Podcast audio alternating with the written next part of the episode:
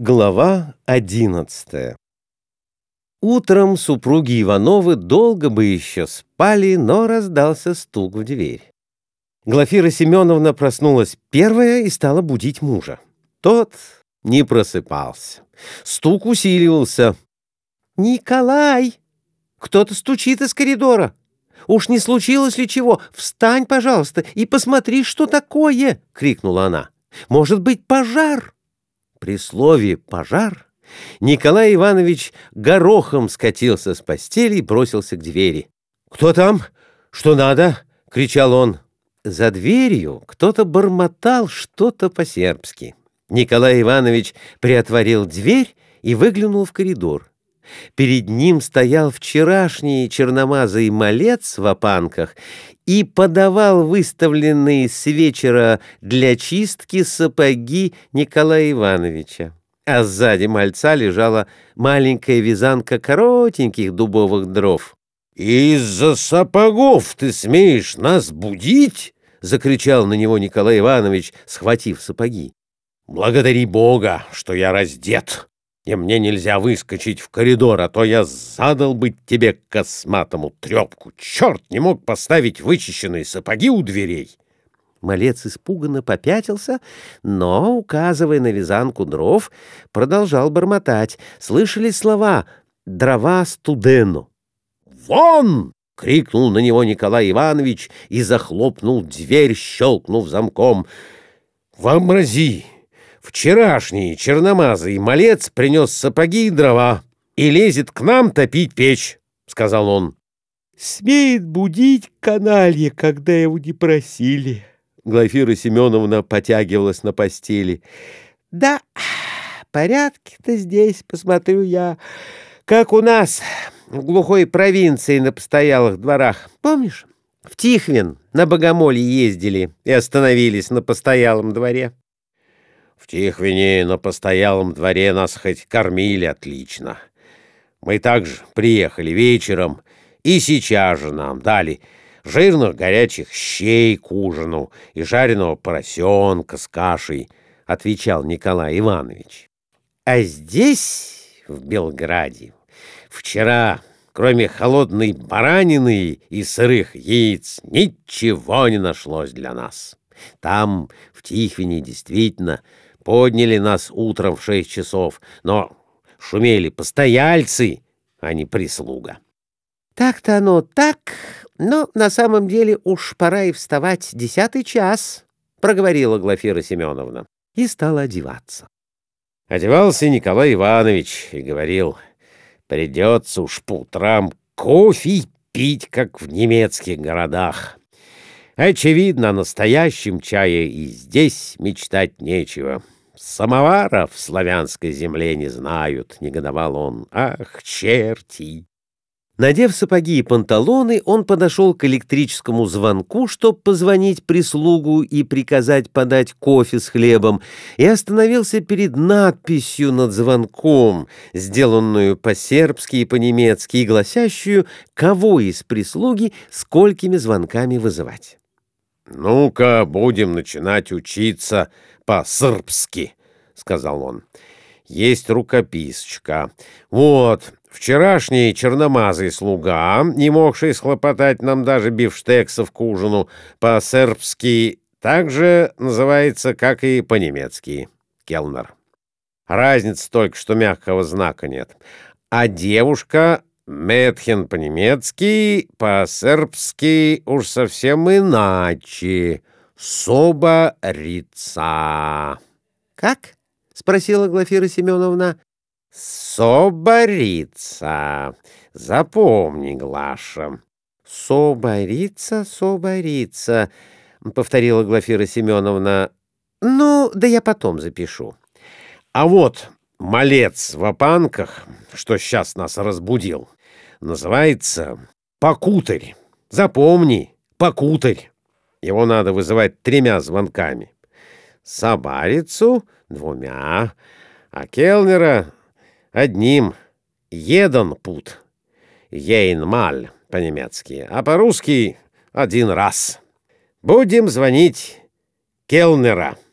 И Николай Иванович, прижав пуговку электрического звонка, позвонил один раз. «Погоди, дай же мне одеться настоящим манером», — сказала Глафира Семеновна, накидывая на себя юбку. «Ведь ты зовешь мужчину». «Поверь, что три раза успеешь одеться, пока он придет на звонок». Николай Иванович не ошибся. Глафира Семеновна умылась и надела на себя ночную кофточку с кружевами и прошивками, а Келнер все еще не являлся. Пришлось звонить вторично. Николай Иванович подошел к окну, выходившему на улицу. Улица была пустынна хотя перед окном на противоположной стороне были два магазина с вывешенными на них шерстяными и бумажными материями.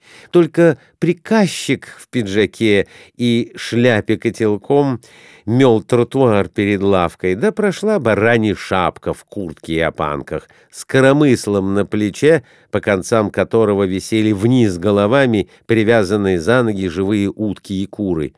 «Посмотри!» «Посмотри, Глаша, живых птиц, привязанных за ноги, тащат!» — крикнул Николай Иванович жене и прибавил. «Вот где обществу-то покровительство животным надо смотреть!» «Ах, варвары!» — воскликнула Глафира Семеновна, подойдя к окну. «Да, по всему видно, что это серый неполированный народ. Ну, убей их!» а потом и тащи. А то без нужды мучить птиц. Однако Келнер-то не показывается. Николай Иванович позвонил в третий раз. Явилась черноглазая горничная с копной волос на голове, та самая, что вчера стлала белье на постель.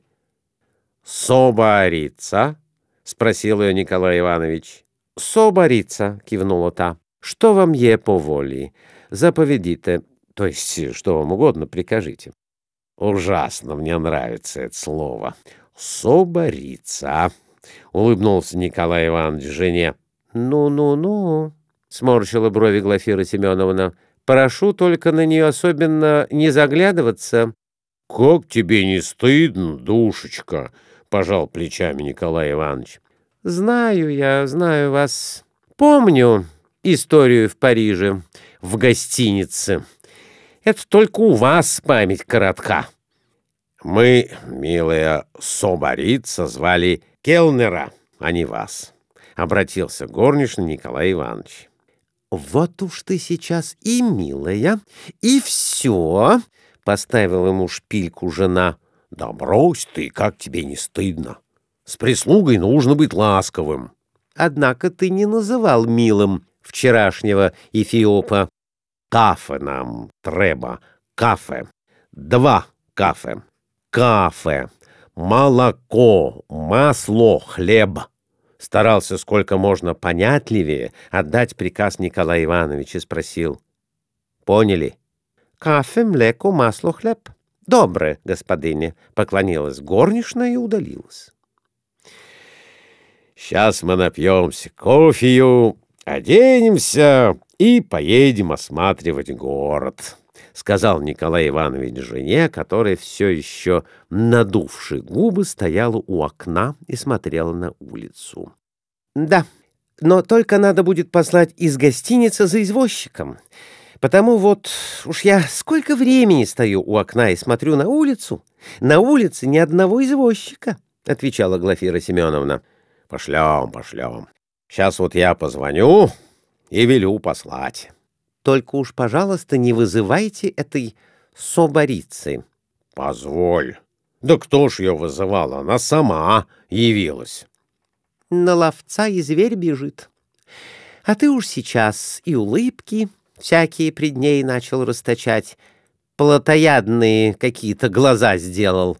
Оставь, пожалуйста, ах, Глаша, Глаша. Показался Келнер и принес кофе, молоко, хлеб и масло. Все это было прилично сервировано. «Ну вот, что на немецкий манер, то они здесь отлично подают», — проговорил Николай Иванович, усаживаясь за стол. «Вот что, «Милый мужчина, нам нужно извозчика, экипаж, чтобы ехать. Так вот, приведите экипажа.